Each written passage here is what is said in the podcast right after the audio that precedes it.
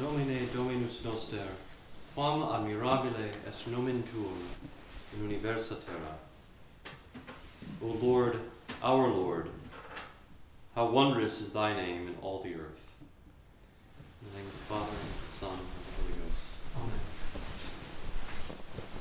A few days ago on the Feast of the Circumcision, we heard the shortest gospel in the entire missal. The gospel of, I think, one sentence, which simply describes the fact that our Lord was circumcised and he was given the name Jesus.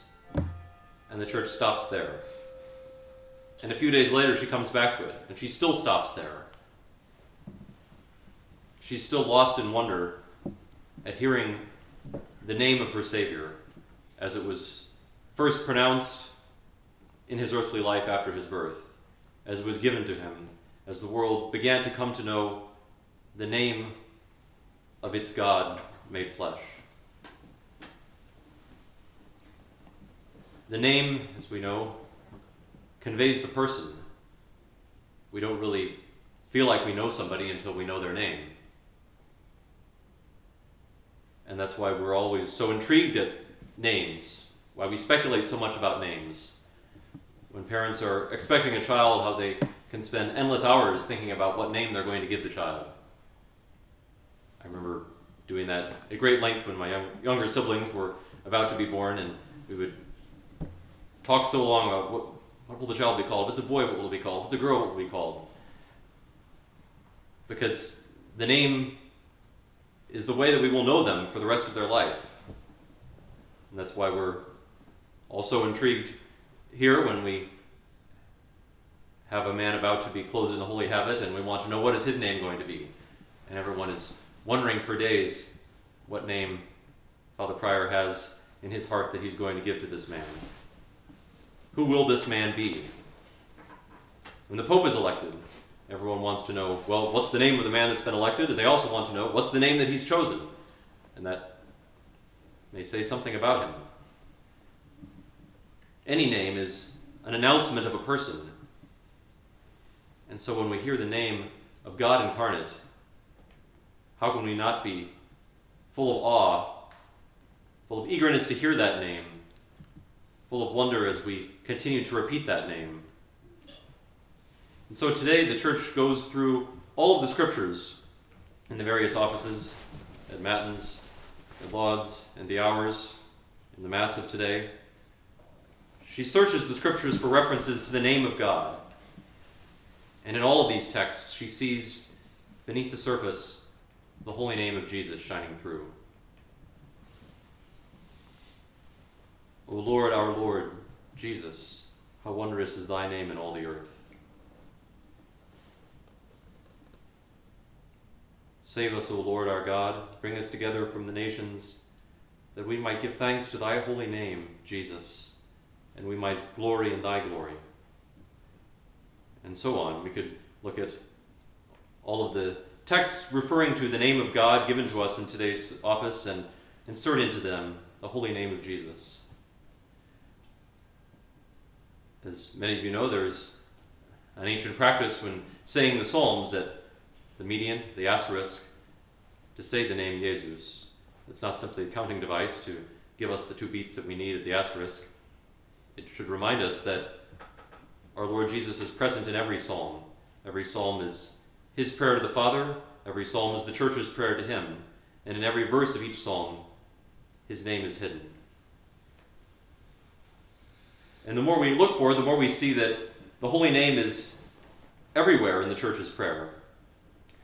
We begin and end each day with reference to the holy name. At prime, we say, Exsurge Christe adjuva nos, arise, O Christ, and save us, and deliver us because of thy name. Because of thy name, Jesus. Because of thy name, O Savior.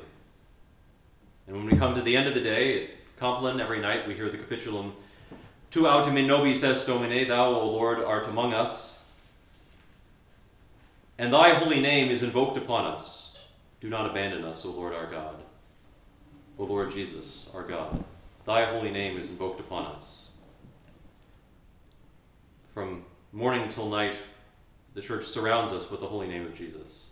And giving us this feast on the first Sunday of the new civil year, the church invites us to spend the entire year repeating the name of Jesus.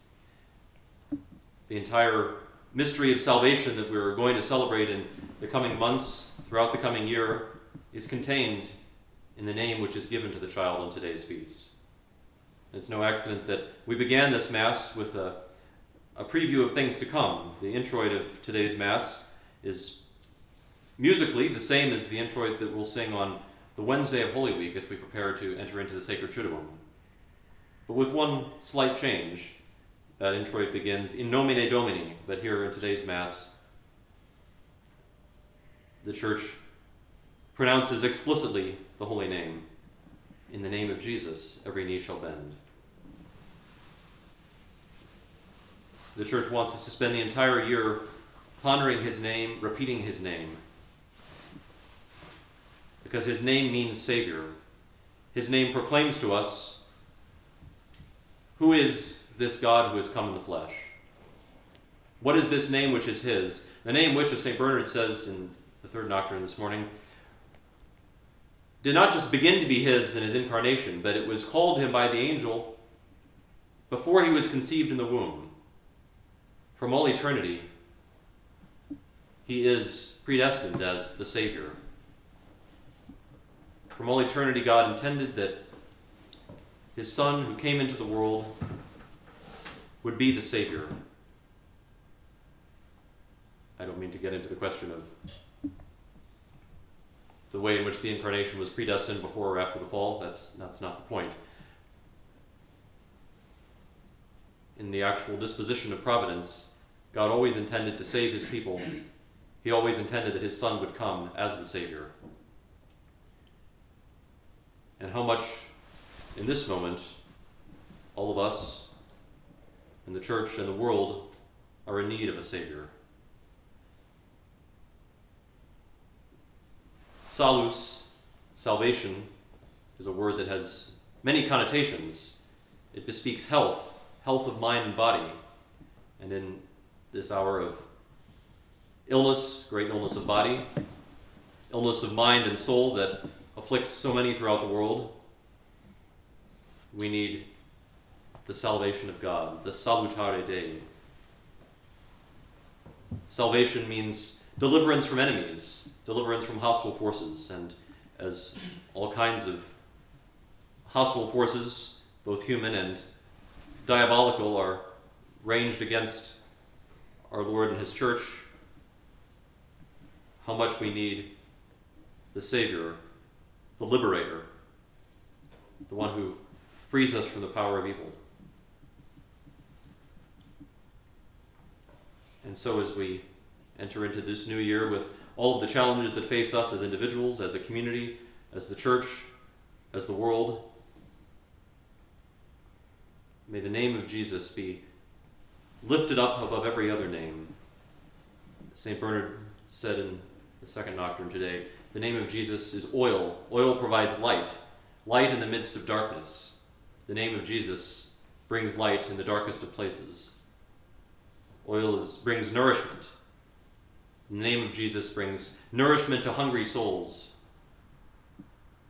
Oil brings healing and medicine. And the name of Jesus is a healing balm for wounded souls. The name of Jesus is a power at which the demons tremble. Even they, we hear in the introit, must kneel at the name of Jesus. Every knee must bend of those in heaven, on the earth, and in hell, et infernorum. The demons themselves must kneel at the name of Jesus. And so may we ever call upon the name of Jesus to bring us light, to bring us nourishment, to bring us healing, to bring us liberation from evil of all kinds. May we, as this psalm said in Matins, be memores erunt nominis tui, Domine. They will be mindful of thy name, O Lord, from generation to generation. May we ever be mindful of his name here on earth, as we hope to be mindful of it forever in heaven, ever having on our lips in heaven the praise of the holy name of Jesus. When we will also enjoy the vision of his face, as we said in the collect, because the name calls to mind the face. When we talk about knowing people, we talk about names and faces. In the name of Jesus, calls to mind his holy face. His face, which is veiled in the sacraments here on earth, but which we long to see unveiled in heaven.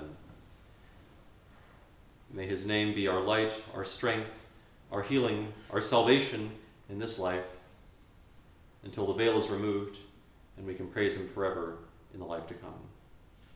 In the name of the Father, and of the Son, and of the Holy Spirit.